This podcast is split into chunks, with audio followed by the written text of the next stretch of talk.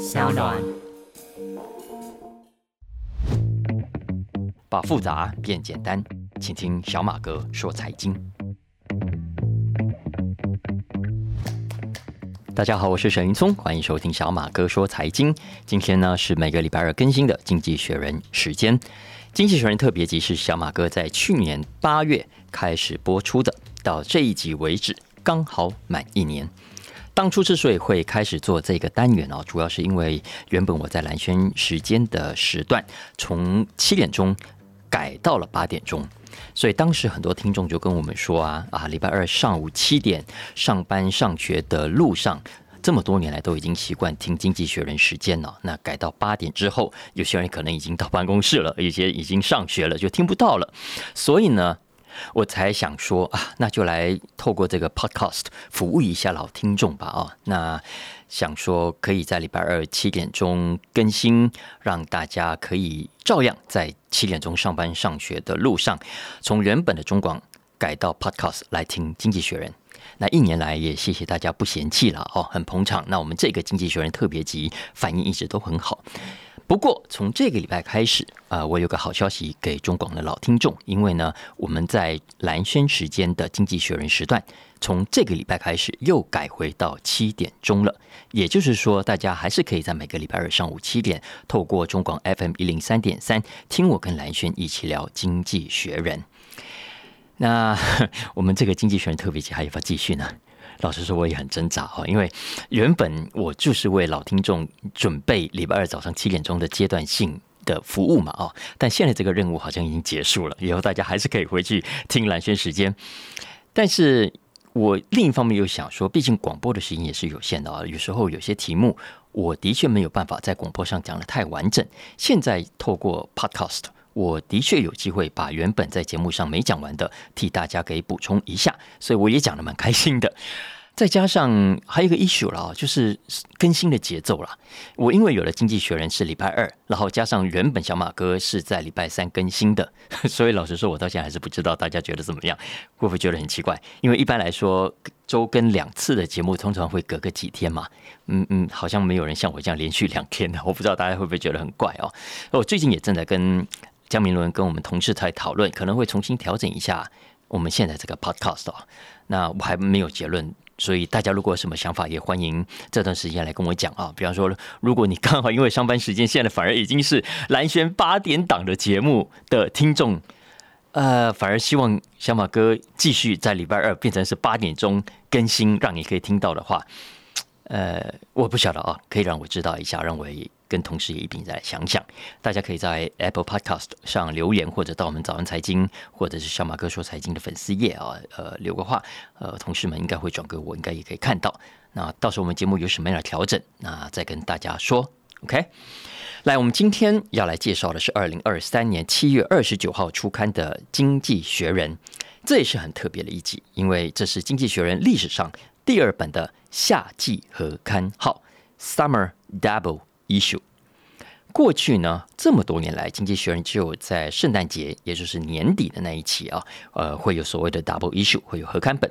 但是从去年开始，去年的这个时候，也就是去年一年前，我开始讲经济学人特别集的第一集，就是经济学人历史上的第一本夏季合刊本。那我们今天要来谈的是一年之后的第二本。那跟过去的 Christmas double issue 一样。所有的合刊本《经济学人》都会分成两大部分，一部分呢是跟新闻有关，另一部分呢是文章比较长的专题。那我向来的习惯会是先跟大家分享一下最新的新闻，所以这一期想把各位大家推荐几篇很重要的也很有意思的新闻，包括最近在美国引起关注的所谓儿童网红现象啊，叫我们知道网红叫 influencers，那儿童网红呢叫做 kid influencers。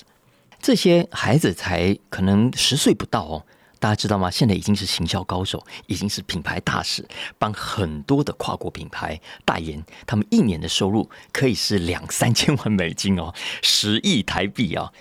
当然很多人羡慕，没错，但是也有很多人酸，也有很多人在问：诶，这样子没问题吗？孩子还这么小，诶，你们这些爸爸妈妈利用孩子当赚钱的工具，当摇钱树来推销商品去。推坑给更多的孩子，那推坑的人不懂事，被推坑的人也不懂事。嘿，你们这些大人可以这样子搞吗？那我们等会儿来谈一下啊。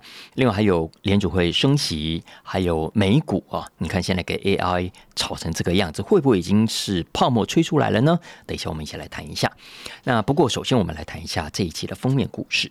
大家如果上网或者手上拿到这一期的纸板杂志，就会看到封面上呢是一个穿着西装的男士，像超人特工队里面的那个弹性女超人啊，手跟脚呢都被拉紧啊。蓝轩说有点像被五马分尸。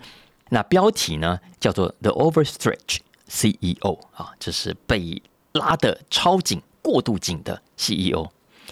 这一期要谈的是在各方拉扯之下，企业紧绷的状态。什么叫各方拉扯呢？又为什么会紧绷呢？来，我们谈这一期的这个状态之前，我们可以先回到川普上台之前的美国，因为过去的五十年来，我们可以看到。在美国以及在很多西方国家，虽然企业每天照样处于所谓紧绷跟紧张的状态，但主要是为了赚更多钱嘛，为股东创造更高的价值，极大化财富，自己的财富啦，跟股东的财富，大家呢都在想办法改善效率，创造就业，希望能够带来更大的繁荣。基本上，企业啊，特别是美国的大企业，跟政府之间都有个默契，就是呢，政府尽可能不伸手去管企业。除非你太大了，你垄断了，或者是你违法了、A 钱了等等啊，否则政府只负责制定法规，然后收税就好。赚钱的事情呢，政府通常放企业自己去做主。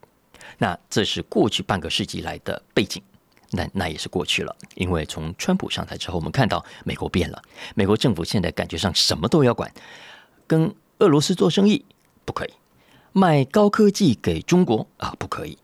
你不配合我政府搞 ESG 啊，不可以；你要上架 TikTok 啊，不可以。哈，所以你可以看到美国政府包山包海，很多事情都要管。以前是川普，现在是拜登，也一样，都要逼着这些企业啊接受自己目前的意识形态。以前他们酸中国啊，酸俄罗斯啊，对吗？搞集权，你们搞国家队，你们破坏民主精神。结果现在西方的国家也跟着这样搞，搞到很多的企业啊。敢怒，哎，其实也敢言啊，但是不敢违抗。嗯，敢言这件事情大概是美国跟中国唯一的差别。在中国的企业，敢怒不敢言啊，只好乖乖的遵守。而美国的企业啊，敢怒也敢言，但是目前看起来结果都一样，你都不敢违抗政府。你看，像黄仁勋嘛啊，NVIDIA，就算他认为美国这样做最后会搞到自己是一个损人不利己的决定，黄仁勋就讲过类似的话啊。但是又怎么样？你还是得乖乖遵守美国政府老大哥要你怎么做，你就得乖乖照着做。所以经济学人说啊，现在的跨国大企业大致来说就只能采取两种策略当中的一种，一种呢叫做干脆把自己当国家队，披国旗在身上，跟着政府喊口号；另一种呢是相反，尽可能低调，两方不得罪，不当出头鸟，尽量的避免争议。你看，比方说 TikTok。明明是个中国企业，但要想办法隐藏自己的中国身份。特斯拉明明是美国的电动车，在中国呢，还是要避免这个强龙的姿态，不去压地头蛇。可是不管是哪一种策略，经济学人认为都很容易踩线，还是会有一天很容易的顺着过来逆扫一的这种风险。那到时候也是一种麻烦。所以经济学人说。美国政府，你这样子搞啊，不但没有解决你原本想要解决的问题，你反而造成政府跟民间企业之间的分裂更加的严重。你看看现在就是这样，共和党不要 ESG，民主党要搞 ESG，然后中国不要你亲美，美国不要你亲中，全都来自完全相反的需求，你该怎么办？这也就是为什么封面上的这个西装男被东南西北四只手牢牢给抓紧啊，动弹不得。唉，那怎么办呢？其实经济学人也没答案呢，但是他提供了一个我觉得很不错的原则给大家去思考。这个原则就是，企业应该要以创造股东长期价值为己任啊！我再说一次，以创造股东长期价值为己任。面对这一波的地缘政治，经济学人说，企业最好的坐标就是以股东价值。为自己该做的事情，你这个目标越明确，你越能够让股东放心，也越不会两面不是人。如果更多的企业秉持这样的坐标的话，也会倒过来让政客们知道，让这个世界更美好的是开放，是效率，是竞争，就像过去的半个世纪一样，没有错。全球化之后，财富并没有均分，但大体来说，全世界因为开放，因为有了效率，贸易更加的蓬勃，商品更加多样化，让消费者有更多的选择，让消费者可以享受到更便宜的价格，所以大家生活都普遍改善了。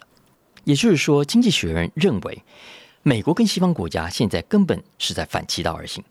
你有些目标可能也算正确，但是呢，手段是值得商榷的。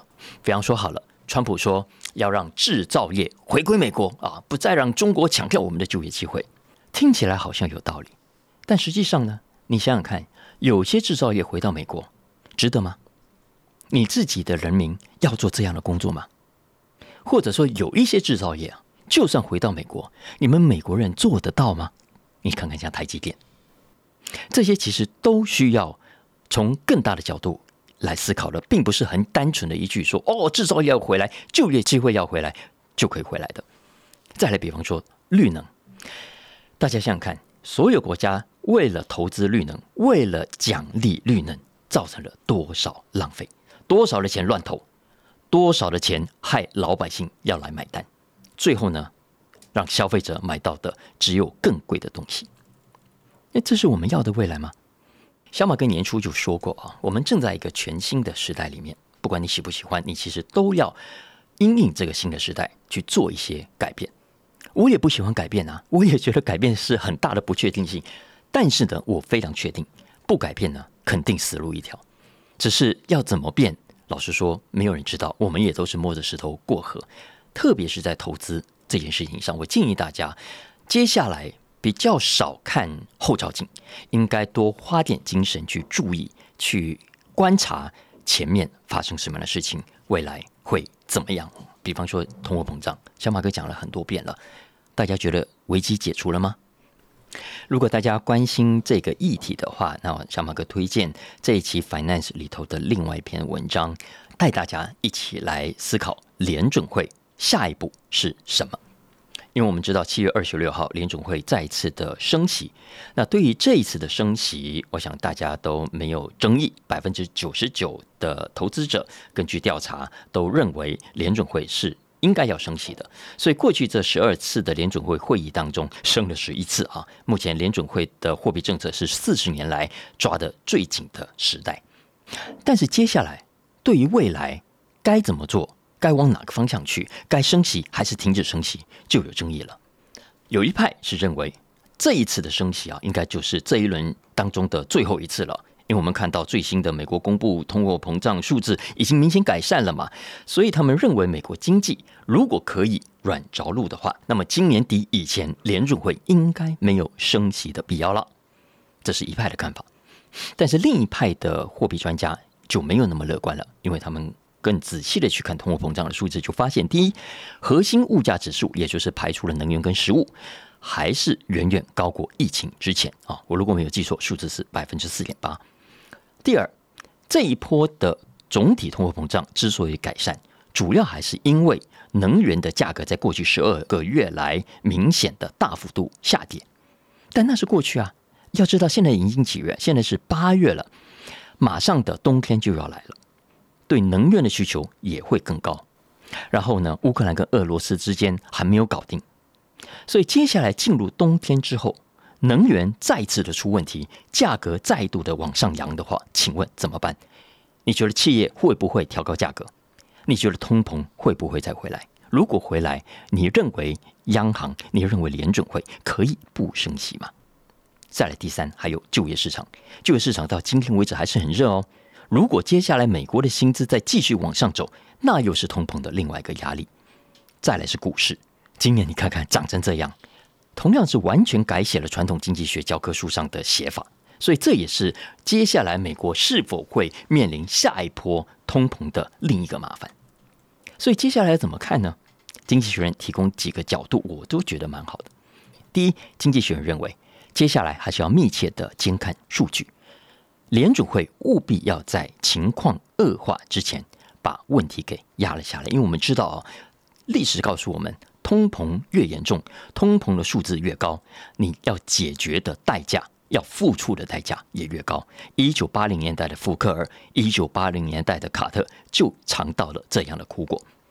第二，对于股市啊，大家可能也要开始居高思维了。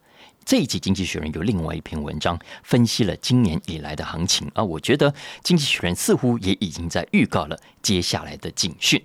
这篇文章的标题有一句话叫做 “Can the bull market last？” 牛市或者是多头市场。还能够持续多久呢？我们知道这一波的行情是从去年十月左右触底之后，然后开始反弹，到现在呢已经反弹了三成了。哎，大家要知道，过去这段时间来发生什么事？战争啊，中美冲突啊，通膨啊，升息啊，哦，还有一堆银行倒闭，有没有？照过去的历史，在这种情况下，一而再再而三的打击发生的时候，股市啊早就跌很惨了。结果呢？今年以来还是在涨哎，到底在涨什么？当然，当然很清楚，就是两个字母而已，叫做 AI。OK，特别是上半年根本就被 AI 给炒翻了啊。不过，经济学人进一步看，他发现过去这半年来的上涨可以分成两个阶段。第一个阶段是六月以前，当然很明显就是 AI 所带动的科技股在涨。特别是我们之前讲过的七大门派涨幅啊，凶的不得了。可是呢，在六月之后，经济学人发现，不是只有科技股哦，不是只有 AI 股，其他类股也被带动起来。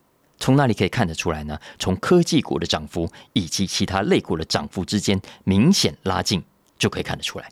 也就是说，投资市场现在已经普遍弥漫着。某种的乐观气氛，这个乐观已经被炒起来，大家心情好，手头也松，觉得啊有机会就应该冲进来，都觉得可以赚钱，都觉得企业今年的获利没有什么大的问题，所以呢，对风险的概念慢慢的就被冲淡了。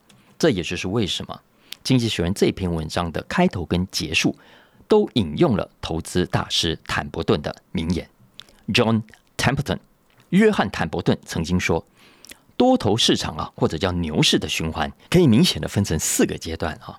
这四个阶段分别是：第一，在悲观中萌芽；第二，在怀疑中成长；第三，在乐观中成熟；以及最后在亢奋中死亡。这是 John Templeton 非常有名的一句话。那经济学人在这篇文章的最后就问。大家看看现在的市场，你认为是处于哪个阶段呢？来讲完股市，接下来我们谈一谈刚刚要讲的儿童网红的现象 ——Kid Fluencers。我想，在美国的听众可能就会知道这几个网红啊。老实说，我也是看了这个文章才特别有注意到，否则我其实没有特别知道这些 kid influencers 原来已经这么厉害。经济学人这篇文章举了两个例子啊，一个是十一岁的 Ryan，另外一个呢是九岁的 Nasia。这两个啊，一个呢年收入二零二一年的年收入是两千七百万。美金，另外一个呢是两千八百万，同样是美金，这还是二零二一年的数字。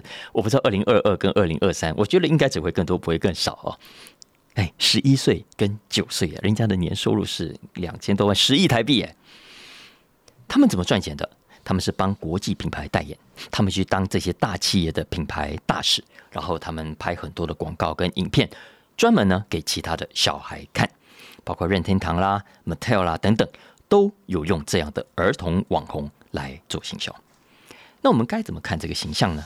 经济学人这篇文章篇幅不大，但很言简意赅的提供了几个我们可以观察的角度。首先，这些孩子为什么这么厉害？他们是怎么做到的？你家的孩子可以吗？来来来，我们看一下这篇文章怎么说。答案是很难啦，或者说，除非你自己是网红，要不然。真的不容易，因为呢，有研究发现，我们刚刚讲的这些儿童网红，特别是流量很大、点阅很高的网红，绝大部分怎么样？人家都是有富爸爸，对不对？但这些儿童网红啊，绝大部分都有网红妈妈，就是妈妈自己就是网红啊。因为这些妈妈网红呢，早在她们怀孕开始就已经在经营、在培养肚子里的这个未来明日之星的，所以这些网红妈妈呢，在他们自己的主频道之下，会另外开子频道，给自己的宝宝开始打知名度，最后呢，造就了现在的下一代儿童网红。那其实这个先天的条件啊，就像超级富爸爸一样啊，其他人是很难模仿的来的。好，接下来这些儿童网红的崛起。改变了广告产业的策略。其实不只是儿童网红，成年网红也是一样。过去呢，很多企业当他需要找品牌大使啊，需要找人代言的时候，都找什么样的人？找演员啦、歌手啦，总之就是 celebrities，找名人，对不对？但是现在很多都放弃了找什么那些大咖的演员跟歌手，因为代价太高、太贵了。转而呢，去找很多的网红，即便是小众的网红，他们都愿意砸钱。给大家参考一个数字：美国企业、美国广告主在二零一六年花在网红上的支出是十七亿美金，那是二零一六年。现在呢，以二零二三年预估是超过两百一十亿美金。听到吗？二零一六年短短大概七年前是十七亿美金，但是七年之后的今天超过两百一十亿。而且这看起来已经是一个不可逆转的趋势，因为越来越多的传统名人在传统的主流频道上已经失去了他们的优势，优势还在，但是已经没有再像过去那么 powerful。但相反的，很多的网红现在越站越稳，看起来这条趋势是不会再回头的了，至少短期之内。当然，最大的争议还是在道德上的质疑，因为要知道，儿童网红跟一般成年网红是不一样的。这些儿童网红啊，表面上呃算儿童，对不对？实际上呢，背后都还是大人在操控啊。这些小孩子，我想象到的就是小木偶啊，那背后有个 master，有个主人在操纵那个线。这些儿童网红只不过是被利用来吸引别的小朋友焦点的工具而已。真正的操控者藏在 YouTube 的镜头背后，在看。YouTube 影片的小孩子们是不会发现的，也就是说，所谓的儿童网红现象，其实是一堆大人，他透过儿童来影响儿童，来收集儿童的数据，来吸引更多的儿童消费。这些儿童哈，不管是演的儿童，还是在电脑前看的儿童，我我认为都完全不知道自己其实正在被操弄啊，除非等到他们自己长大了一些，自己有一些独立的想法之后。否则，现在他们可能都觉得自己在玩很好玩的事情，但背后都是爸爸妈妈、都是广告主们在操弄的。你看，像刚刚讲的 Ryan，你想想看嘛，你手机上啊、网络上的小朋友们在看影片的时候，你只会看到一个跟自己年龄差不多的小朋友在镜头面前表演啦、讲话啦。但实际上呢，实际上在镜头之外，这位 Ryan 儿童网红背后是他的妈妈帮他聘请了一个三十人的团队在搞的。也是说，有三十个大人把这个小孩端到镜头前面，透过各种的线，像操弄小木偶一样来操纵这个小木偶，表演给更多的孩子们看。当然，这件事情的好坏见仁见智啊。我觉得，呃，的确是可以开放讨论的。有些人可能觉得没有什么嘛，在商言商，这些小孩子如果从小就会赚这么多钱，有什么不好？但是也有人觉得。孩子应该有童年嘛？啊，童年就应该做童年该做的事情。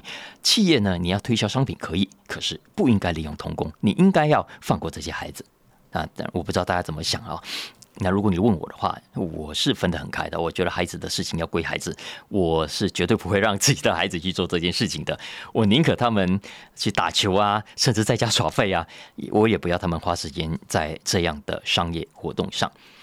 当然，美国现在有八成以上的儿童家长是允许孩子看影片的啊，包括我家的孩子也是，我会让他们看 YouTube，特别是他哎，他们很爱看 Short，所以我那天在公司开会也在跟同事们讲哦，我觉得 YT Short 我自己在看的时候，或者 TikTok 也好，或者是 FB 跟 IG 的 Reels 也好，呃，我我开始慢慢觉得这种短片形式也不失为一种很不错的沟通形式。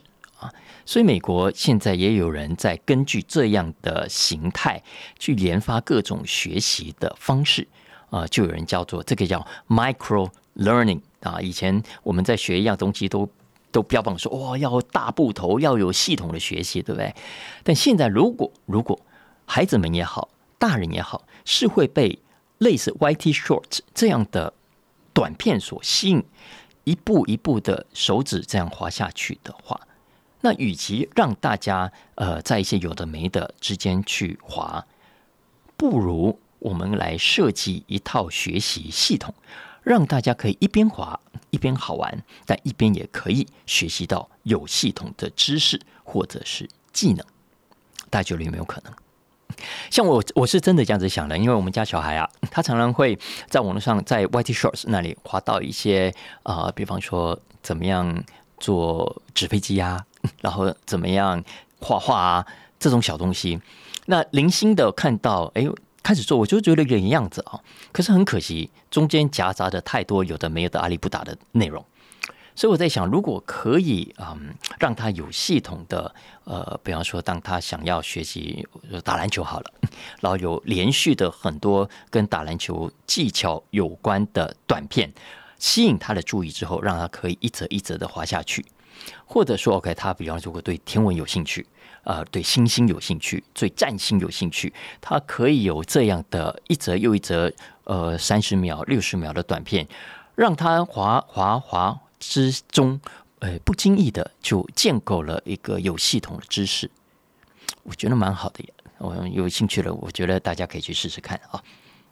那，最后我来推荐一下我想选的这一期的《The Story of the Week》啊，本期的最佳文章。我选的是这一期的熊彼的专栏，他谈的呢是 Walmart 与 Amazon 的战争。我为什么选这篇文章呢？是因为我自己看了这篇文章，会让我去思考。到底未来的世界，我们比较需要实体的商店还是线上购物的行为？这篇文章很好玩，它是从二零一七年 Amazon 并购 Whole Food 谈起的。因为回到那个时间点，市场普遍看好的是 Amazon，都觉得 Amazon 的赢面比较大。因为第一，大家总觉得网络是未来的趋势嘛，而 Amazon 呢，在线上是所向无敌的，然后掌握了所有最关键的科技，对不对？然后直到今天为止呢？Amazon 的 Prime Loyalty 会员高达一千七百万，而 Walmart 的这个线上商店 Walmart Plus，它的这个高阶的会员只有两百二十万。而 Walmart 算是老企业了嘛？哦，然后你看各种的劳资争议又多，相较之下呢，Amazon 哇野心很大，它网络很成功之后，它在当时想要回过头来开实体商店，要来抢 Walmart 的市场。比方说，刚刚讲到他买 Whole Food，哇，新闻就炒得很大，因为大家都等着看好戏，都想说 Amazon 进来回头攻实体商店，会不会抢掉了 Walmart 的龙头宝座呢？要知道哦，Walmart 是夹带着很厉害的 AI 来的哦，再加上当时他还搞很多的无人商店，有这些新闻当时都做很大，我在节目里面也有分享到，但是没有想到几年下来，诶，很有意思哦，Amazon 在实体店的进展，感觉上。似乎受到了限制，没有很成功。相反的，Walmart 在网络在线上商店这件事情反而很有斩获。根据《经济学人》这篇文章，首先，目前为止呢，Walmart 在实体商店还是遥遥领先的。以店数来说，Walmart 的实体商店有高达四千七百家。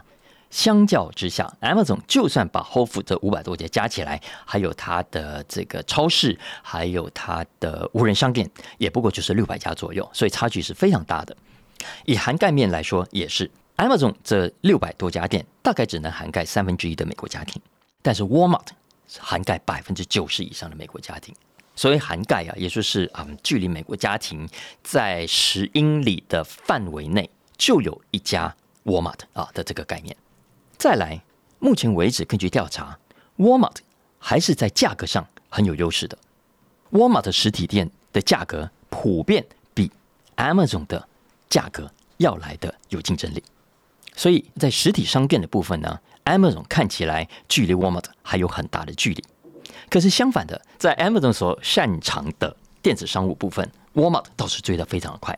没有说我们刚刚讲，呃，Walmart Plus 的这个会员。人数虽然远远的落后，可是呢，成长非常的快。Walmart Plus 它去年的营收已经来到了八百二十亿美金，这个金额已经等于 Amazon 实体店营收的四倍。也就是说，你要抢我的市场，我也想要吃你的市场。但是呢，你要抢我的市场的部分呢，哎，只有我的四分之一啊。所以熊彼得认为，这一场的零售战争到目前为止算是 Walmart 领先中。我想这是这个新闻很有意思的一点啊，因为它可以让我们思考实体店、电子商务到底未来会怎么样演变。文章里面有提到一点，他说啊，为什么 Amazon 它推无人商店不成功？因为 Amazon 原本在旧金山推了一些店，现在都收起来了。原因之一呢，很可能就是实体店之所以叫实体店，就是因为它需要有人气。